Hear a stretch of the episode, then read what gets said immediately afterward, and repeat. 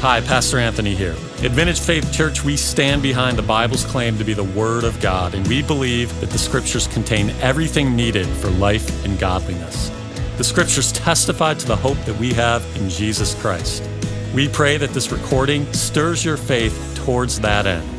This is in no way meant to be a substitute for the local church gathering, which we believe is critical to your growth as a Christian and your walk with Christ. We pray that you will find the sermon edifying and challenging. Thank you for listening.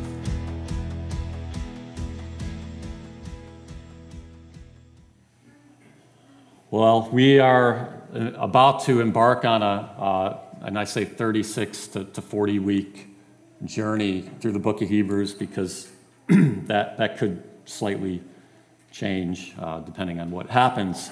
And, and again, I, I, really just would love if you would take a book and, and, and use that as for notes during the sermon. And if you don't have money, just take it. It's our gift to you.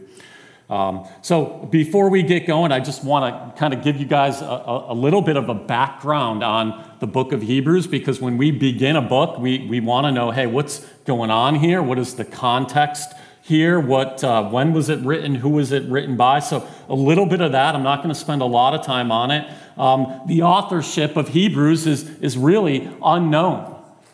Like we know um, some of the other letters, Paul signs his name, I, Paul, but, but in Hebrews, we, we have none of that. In fact, the letter is much like one of the central characters in the book, Melchizedek, who has no um, genealogy, no mother or father. We don't know where Melchizedek came from, and we don't really know where the book of Hebrews came from. Um, Clement of Alexandria thought it was written by Paul in Hebrew and translated by Luke into Greek, but again, speculation. Um, Origen thought it was written by Luke um, or maybe Clement of Rome. Tertullian suggested Barnabas, which is really interesting because Barnabas was a priest, he was a Levite of the Levite clan. And this book is heavily going to push into the priesthood of Christ, which you're going to see as we progress. So I think uh, he might have been on to something, but we don't know. Augustine and Jerome thought it was Paul, and then Calvin and Luther rejected, I think rightly, um, Pauline authorship. And if you're in here and you're like, hey, I've always thought this was written by Paul, that, that's fine. I, we don't know. I mean, it, it's not something we want to argue over. But Luther and Calvin rejected it on the basis of Hebrews 2 3, and I'll put that up on the screen. Um, so the writer, author of Hebrews says this How shall we escape if we neglect such a great salvation? It was declared at first by the Lord, and it was attested to us by those who heard. So, so Calvin and Luther said, well, Paul heard it directly from Jesus. Uh, uh, uh, we know that. And the apostles heard it directly from Jesus. So whoever wrote this um, is saying, hey, it was declared by the Lord, but those who heard attested to us. So, so people will reject that it was Paul as the author. Who is the book of Hebrews written to? Well, just by the name of the letter, it was written to Jews, Hebrews, Jews who were Christians, so Jewish Christians. Um, we know that it was during the Roman Empire, and we know that these Christians were being persecuted for their faith. And we have that right in the book of Hebrews. We're going to look at Hebrews 10 32 to 34. But recall the former days when, after you were enlightened, you endured a hard struggle with sufferings, sometimes being publicly exposed to reproach and affliction, and sometimes being partners with those so treated. For you had compassion on those in prison, and you joyfully accepted the plundering of your property, since you knew that you yourselves had a better possession and an abiding one. So these Christians, who were Jewish Christians, were being persecuted for their faith in the Roman Empire. Judaism was a safe religion, Christianity was not. If you were a Christian, you were a threat to the empire. And we have here the purpose of the letter, and you're going to see this all throughout every sermon. It's a, a warning to these Christians because of the persecution, because of the uncomfortable nature of being a Christian, don't turn back to Judaism just because it's safe. Don't turn back because it's comfortable. Don't turn back. If you turn back, there is nothing left for you. And that's going to be, again, all throughout this letter. The whole letter is essentially a warning. And it's a warning to, to believers to just be like, hey, snap out of it, right? Like you, you, you're taking your salvation lightly. Don't neglect it. Snap out of it. Jesus, He is the King, He is the Lord.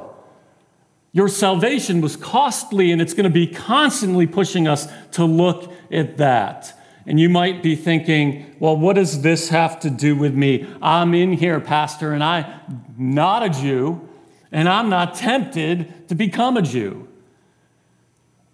Right? That's probably everyone in here. Uh, anyone in here with Jewish background?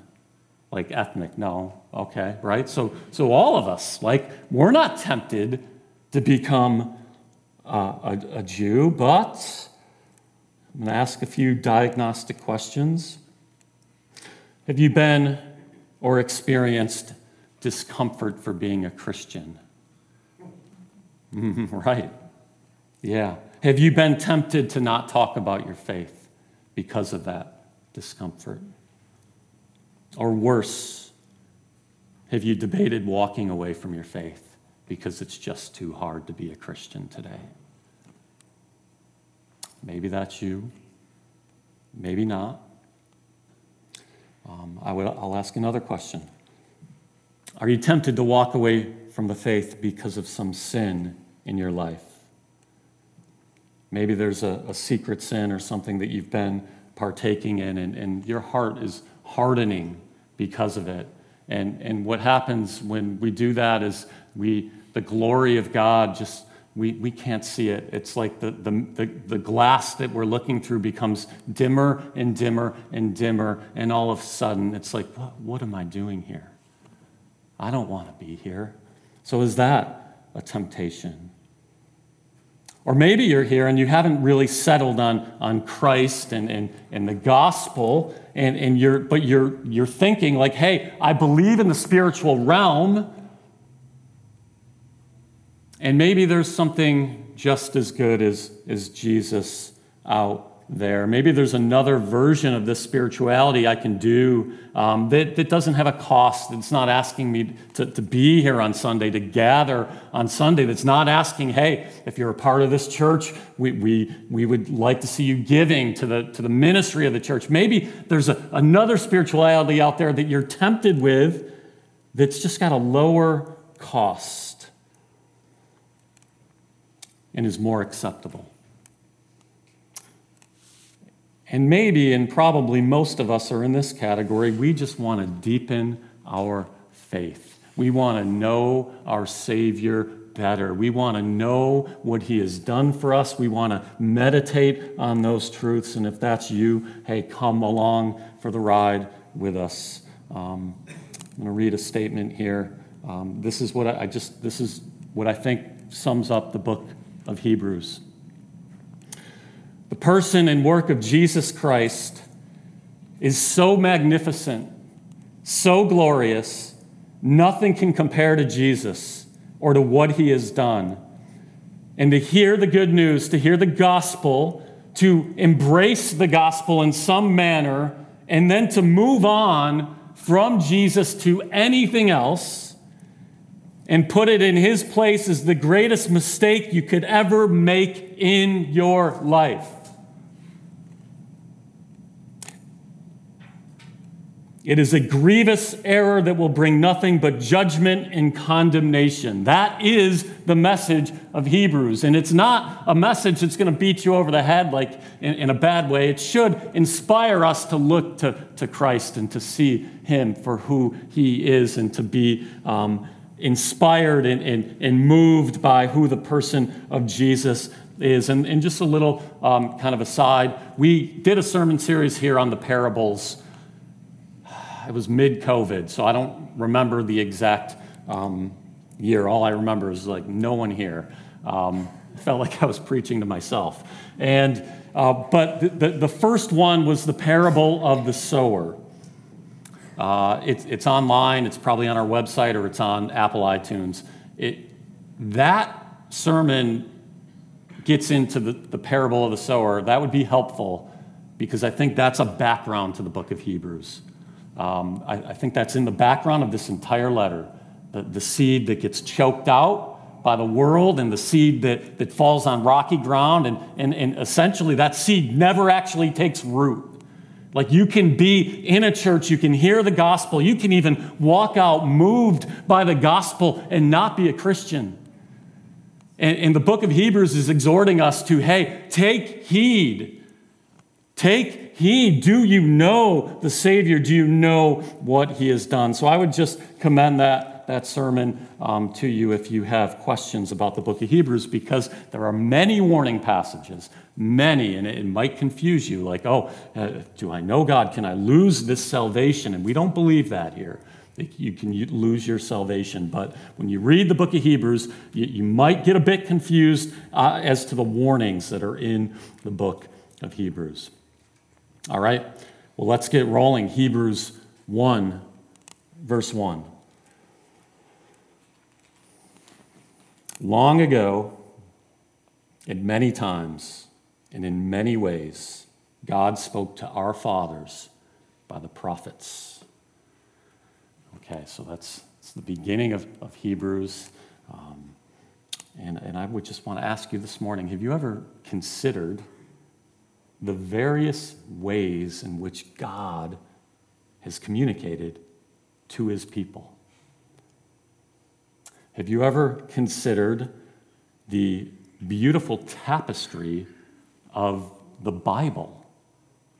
Um, for, for a moment, we, we have narrative, right? You've got an amazing story Genesis, Exodus, Leviticus, Numbers, Deuteronomy. You got the, the five books of, of Moses, and into Joshua, they take the land, and you've got beautiful poetry, the Psalms that address every possible human emotion that you could have. And you've got romantic literature and the Song of Songs. You've got the Proverbs, short, concise wisdom sayings that, that teach us very practically how to live and be as Christians. You've got parables, you've got the prophets and their exhortations. You've got Jeremiah, the weeping prophet, the crying prophet, Ezekiel doing all sorts of weird kind of acting out scenes. Isaiah, Lamentations, a whole book from the prophets on just being just broken and sad. Like God has spoken to us in various ways, many ways. Many, many ways. He has, not left us without a word. We have a record in the Old Testament of God speaking through dreams and visions. Even through a donkey, he communicated. And then we have the various times have you ever considered why God chose those times to record his revelation? Think about this for just a moment. He's talking at creation. Why does he have the story of Cain and Abel in there? The flood, the Tower of Babel, Abraham, the taking of the land, the exile from the land, the coming back into the land we, we all can understand Jesus, but we got to think about, like, hey, why is God choosing to, to communicate in these ways in these times? And the uh, writer of Hebrew, Hebrews begins by saying, hey, long ago, God has spoken to our fathers in many ways and many times. Often, when I speak to, to Christians, um, one of the biggest stumbling blocks that, that I, I sense people have when, it, when engaging in God's word is there's almost an expectation that God communicates a specific way. Uh, what do I mean by that? I think we often open the Bible and we think, okay, God, speak to me, and we want to hear that like directly to me. Uh, but that's not, He is speaking directly to you, but He's doing it through a story. Sometimes it's directly to you. Um, the whole Bible's not Psalm 139. The whole Bible's not Psalm 23. We all love Psalm 23, Psalm 139. If you don't know what I'm talking about, check it out when you go home. But the, the Bible is filled with all sorts of communication. We've got genealogies. I hear all the time people are like, ah, why are these here? Skip them. But I got to tell you, the genealogies are like when you start to begin to see why they're there, you, the hair on your arms will stand up. Like this is the expectation of the seed, the offspring of the woman, and he's coming, and these genealogies are tracing that. The whole Bible is about Jesus. Or Leviticus, how does a sinful man approach a holy God? Or kings, the utter failure of a human king to lead the people of God. These books are in there with a purpose, various times, in various ways, but it's all pointing to one person Jesus Christ. The entire Bible is pointing to Jesus. All of it is attesting to him in some way, shape, or form. John 5, 39 to 40, these are the words of Christ. You search, he's talking to the Pharisees who knew their Bibles very well. They knew the Old Testament. And he's saying, You guys, you search the scriptures because you think that in them you have eternal life. And it is they that bear witness about me. Yet you refuse to come to me that you may have life. How sad is that? How sad it is, is it for anyone to be a student of the Bible and not know and see that that whole revelation is about Jesus? This is where so many people go wrong reading the scriptures. All the cults and the weird theological stuff and all that stuff that gives us a bad name because of like, oh, you Christians, you know, you're, you're out there, you're doing this, you're doing that. And many of those are just cults. They don't understand that the Bible is about Christ. And they turn it and shape it into anything that they want to shape it into.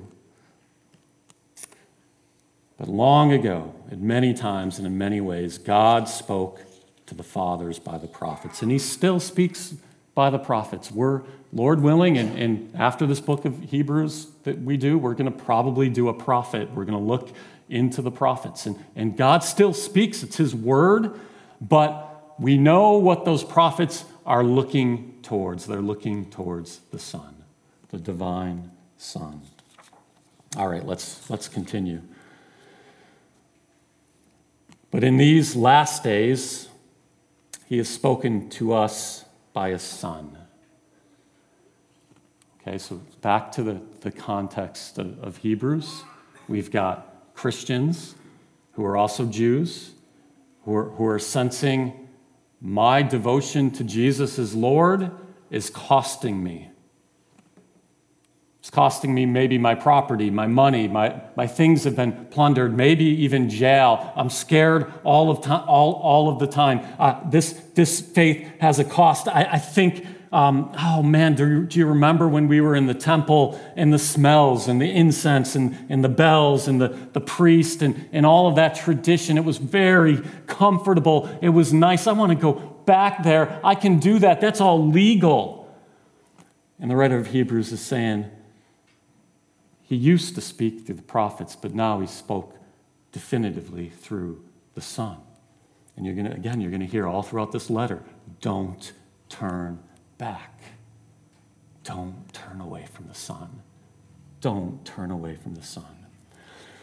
Also, an interesting phrase in here is last days. Have you ever heard the question? Um, I'm sure you have. Are we in the last days? Christians talk about that all the time. Well, I would, um, not to burst your bubble um, about that question, but uh, we are in the last days. The Bible's very clear about we're in the last days. We were in the last days at the death and resurrection of Jesus Christ.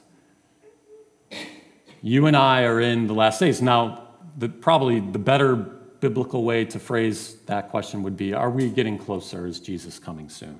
But, but the last days have already begun. And, and I think for many of us, we, we don't view time like the Bible views time. The Bible views time in kind of these epics and, ages. I'll give you a, um, a, a word here from Paul in 1 Corinthians. Now, these things happened to them as an example. He's talking about Old Testament Israel.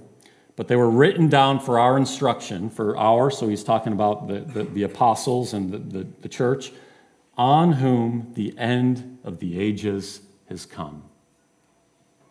And you'll find this throughout the Bible. You are in the end of the ages. We're not evolving. As, as humanity's not evolving, there is a, a definitive begin and end. And, and the Bible says we are in the last days. We are, the end of the ages has come upon humanity. It's a different age today than it was 3,000 years ago. We are in the end of the ages. We live in a unique time in the history of the world. Biblically speaking, um, it, it, we live in the time of the, the coming of the Messiah and the coming back of the Messiah. This is very unique, and, and I, I think it's something, if you're like me, we take this for granted, just assume this is the way things have always been, but it's not the way that things have always been. In these last days, he has spoken to us, to us by his Son. Again, this sets the entire agenda of the letter. He has spoken to us by his Son. To neglect the Word of God through Jesus Christ is to do great harm to your soul. To do great harm to your soul. There are not multiple ways to God. There's one way to God. The Bible is extremely clear through Jesus. He is the way, He is the truth, He is the life, He is the living water, He is the bread of life, He is the door. He is the door to God. There is no other way. And the book of Hebrews is going to pound this nail every single week about the majesty of the Messiah, of Jesus Christ. And for this, this truth is a great stumbling stone to, to the world around us. And, and, and maybe you're in here and it's a stumbling stone to you. I can remember, it's probably about 10 years ago, I had a, uh, a conversation with a good friend at, at work and sharing my faith with him. And we had had many conversations, and, and it was just a great relationship. He was not a believer. Um, we like each other, still like each other to this day, but we'd share our faith. He, I'd share my faith. He, he didn't quite getting it, get it. And I can remember one day we were in the parking lot, and I was giving him the gospel um, again and, and kind of just coming at it from multiple angles. And he said to me, I don't understand why God would not communicate clearer why Jesus? Why Jesus? Why wasn't God clearer? And maybe you've had that question. Maybe you're in here. Maybe you've had someone ask you that question, and, and we're going we're gonna get into this um, here. The, the writer of Hebrews is going to get into this. But, but essentially, he was asking, what, 1 John 2.23, why is this true? No one who denies the Son has the Father. Whoever confesses the Son has the Father also. So, this truth about Christianity, right? This is the world hates it. If you Christians could just all get along with everyone else, you guys are so exclusive. It's like, why does it have to be Jesus? Why Jesus? Can't we have a relationship without Christ? Can't we know God? Aren't the Muslims okay? Aren't the Jews who deny Jesus okay, right? They're all just praying to the same God anyway. That's the question. And in the world, it's just, why are you so adamant, Christian, that it's got to be through Jesus? And that's why you can talk about God to, to, to anyone in this world, but once you say the name of Jesus, it's a lightning rod. It's a lightning rod. No one wants to hear that unless you're talking about the hippie Jesus or, or a Jesus that's not the Jesus of the Bible. Well, the, the Bible answers these questions, and, and we're going to get a pretty clear answer from the writer of Hebrews. He has spoken to us by his Son. And here we go in Hebrews 1, uh, second half of 2 to, to, to the beginning of 3. By his Son, whom he appointed the heir of all things, through whom also he created the world. And this is the key right here, this verse, we're going to spend some time on it. He is the radiance of the glory of God and the exact imprint of his nature. And he upholds the universe by the word of his power. So when we read this, it's like, oh, okay, we're, we're not just talking about a prophet here. He is the heir of all things.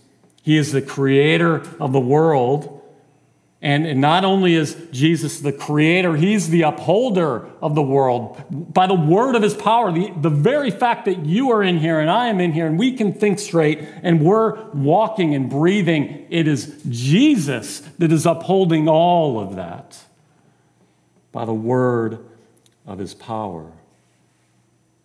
But that middle section, he is the radiance of the glory of God and the exact imprint of his nature.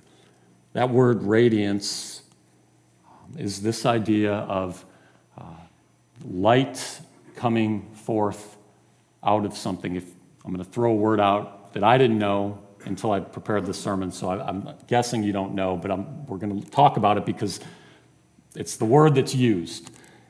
Effulgence. Anyone know what that word means off the top of your head?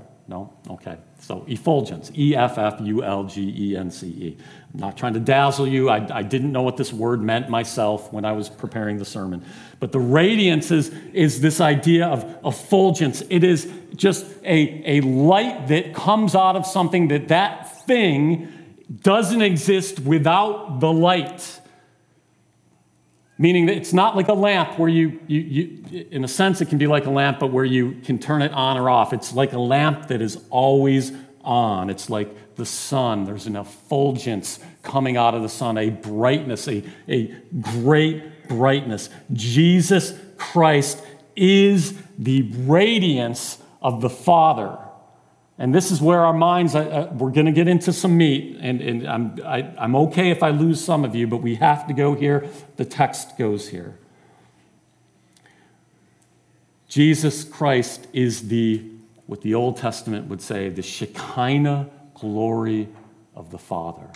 He is the, again, I'm going to use the word effulgence, the, the radiance of the Father. He was not born he has always existed because the Father has always existed, but the Father has always radiated out the Son.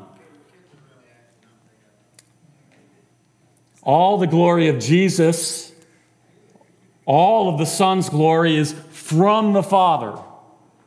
The Father's glory is the Father's glory, but the Son's glory is from the Father, and it's given. This is, we can get into the creeds and and councils, but uh, this is the, uh, um, the procession of the Godhead. The Trinity, which is believed by all Christians everywhere, is what separates us from the cults. See, if you're a Mormon or you're a Jehovah's Witness, you, you do not believe that Jesus is God. But we as Christians believe that Jesus is God the Father, the Son, and the Holy Spirit. Gregory of, of Nyssa, he was a fourth century theologian, he says it like this As the light from the lamp is of the nature of that which sheds the brightness and is united with it, so in Hebrews 1 3, the apostle would have us consider both that the Son is of the Father and that the Father is never without the Son. For it is impossible that glory should be without radiance, as it is impossible that the lamp should be without brightness. The Son is the going out of the Father. He is different from the Father, but he is of the Father. They are one. They don't have two wills or two minds, they have one mind. And, and again, this is if you're a, uh, a very rational thinker, you, are just, your mind is going to hurt and be blown, and, and it, it is what it is. And the more I stand up here and talk about the Trinity, the more I'm at risk of saying something that's wrong. So um, I'm going to try to watch my words carefully. But, but uh, Paul says it here in Colossians.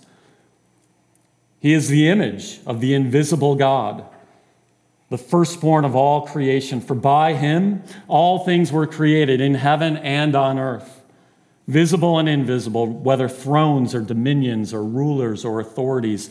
All things were created through him and for him. And he is before all things, and in him all things hold together.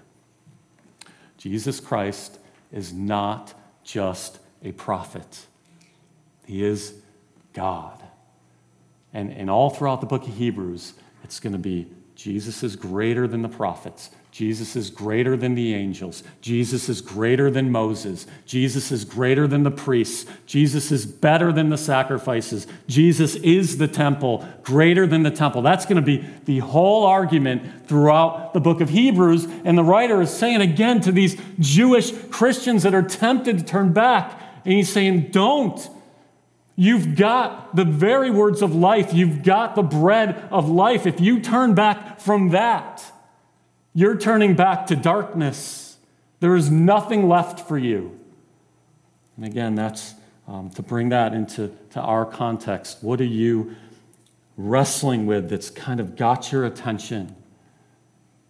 And, it, and, and, and, and it's clouding your vision of, of Christ and, and God and, and um, the glory of all the glory of the gospel? What are you toying with? What is that sin or what is that thing in your life that you've elevated to a place that should not be? Why does all this matter?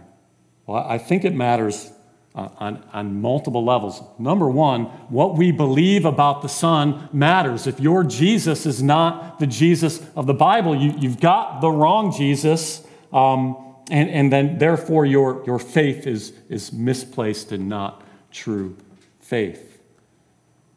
But I think it also matters because we have to remember that God is a God of love. And I say that knowing that for many weeks, we're going to talk about wrath and judgment and, and, and all that. But God is also a God of love. He is a God who pursues his people. The Father is naturally a life giver. Jesus is, is the radiance of the Father. He gives, and, and by nature, the Father loves the Son.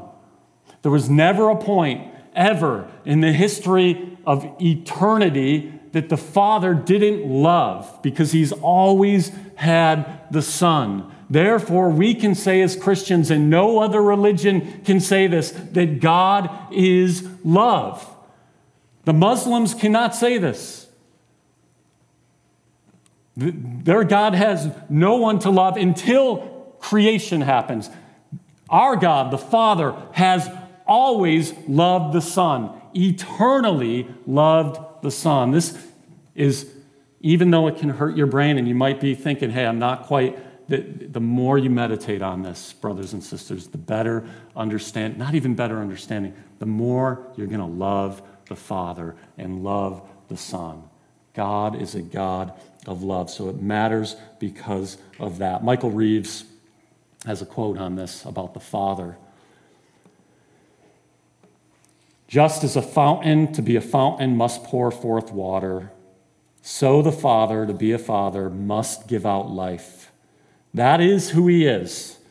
That is his most fundamental identity. Love is not something the Father has, or I would say does, merely one of his many moods. Rather, he is love. And, brothers and sisters, he has loved you through Jesus Christ. He has loved you through the Son, who is the radiance of the Father's glory in the exact imprint of his nature. So, if Christ is truly the radiance of the Father, let's go back to our question that my friend had asked me why, why Jesus? And, and there's an assumption there that, hey, every religion is praying to God, and, and you guys have this Jesus thing as an accessory. But Jesus is not an accessory, He is the radiance of the Father. He, he says if, to, to Thomas, if you have seen me, you have seen the Father. They are so intertwined, they are one, one God. So to deny Jesus is to deny the Father. This isn't a, a, a, an accessory. Jesus is not an accessory. He is the love of the Father given to humanity. But it's even more significant than that. So I, if I was to ask everyone in here, and I'm not looking for an answer, but um, what, what do you think is wrong with humanity? And I know if you're in here and you're a believer, you're, I know the answer that you would give, but um, I, am going to guess that some would give a, a, different answer. But what is wrong with humanity? Like, come on, we can read the news. Everyone is, knows what's going on right now. It's, it's crazy, and, and, and, and things have kind of always been crazy, but um, in, in a weird way, it feels like it's, it's crazier. But what is wrong with humanity? Someone said it sin. Um, yeah, amen.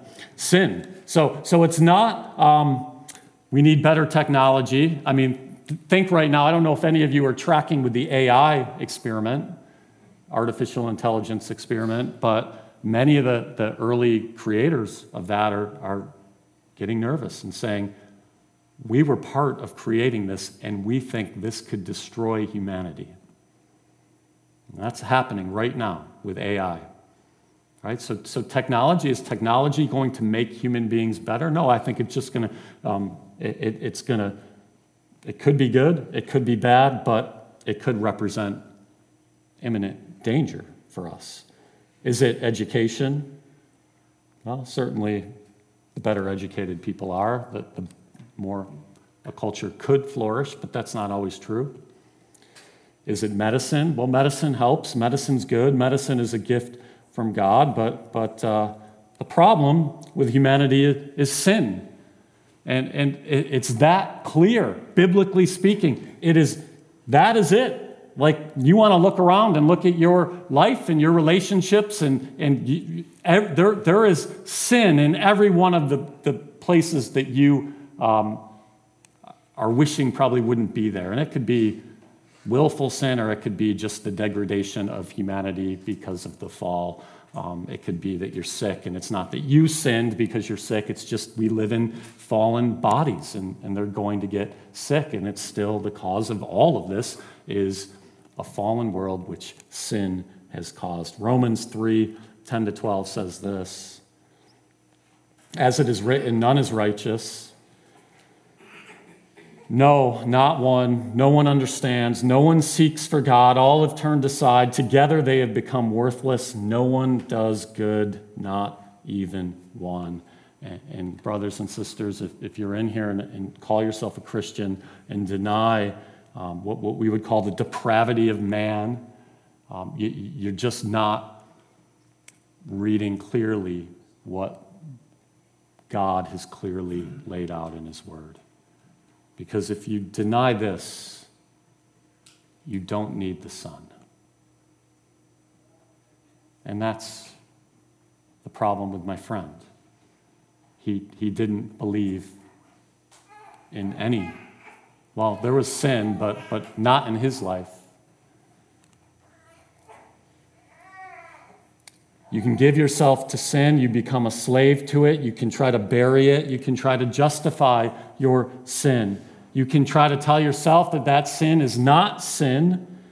You can hold parades in honor of that sin and try to force the rest of the world to affirm that sin, but the guilt and the um, shame of that sin will never go away because it's not between us and each other, it's between us and the Lord. And Jesus didn't just come to tell us what to do, He came to deal with that. the greatest need of humanity, which is forgiveness and purification from sin. Hebrews goes on to say this. Again, speaking of the Son. After making purification for sins, he sat down at the right hand of the majesty on high. Again, if, if we just needed guidance, God could have sent an angel. They were the messengers and they would come with a message. But He didn't send an angel, He sent His Son. His, the radiance of the Father came and made what the Bible calls propitiation, or here, um, purification for sin, which is what every one of you and I need.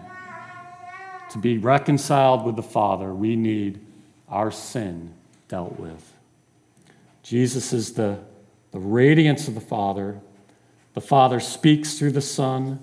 The Father creates and upholds the universe through the Son. And the Father redeems his people through the Son. And right now, Jesus is sitting next to the Father at his right hand. This is a, a place of, of uh, rule. He's ruling and reigning at the right hand of the Father. At this moment, like Steve was saying, Jesus is alive. Like we need to remember that, church. He is alive right now. In fact, there is a promise to the church that He is among us right now. In some mysterious way, Jesus Christ, the Son of God, is among us as we gather the exact imprint of the Father. He is superior to the prophets because all the prophets were pointing to Jesus. Next week, we will see that he is superior to the angels. Let's pray. Heavenly Father, Lord, we come to you and we, we confess, Lord, that often we take our salvation lightly. Um, Lord, I confess that um, it is often that things cloud my, my view of you and your glory and your radiance in the Son. And um, Lord, as, as a body, uh, we, we confess and we thank you that, that Jesus has um, purified us. Our consciences can be clean, as white as snow. And I pray if there's anyone in here who, who is tormented by a conscience, that they can see you and embrace you and, and hear the gospel, maybe, maybe today, maybe um, in the next 30 ish weeks, that they can hear the wonderful news of the gospel and that their consciences can be cleansed and that they can no longer be condemned and that they can walk in the freedom that is the freedom of knowing you, Lord. So we thank you and, and we praise you and we pray this all in your name. Amen.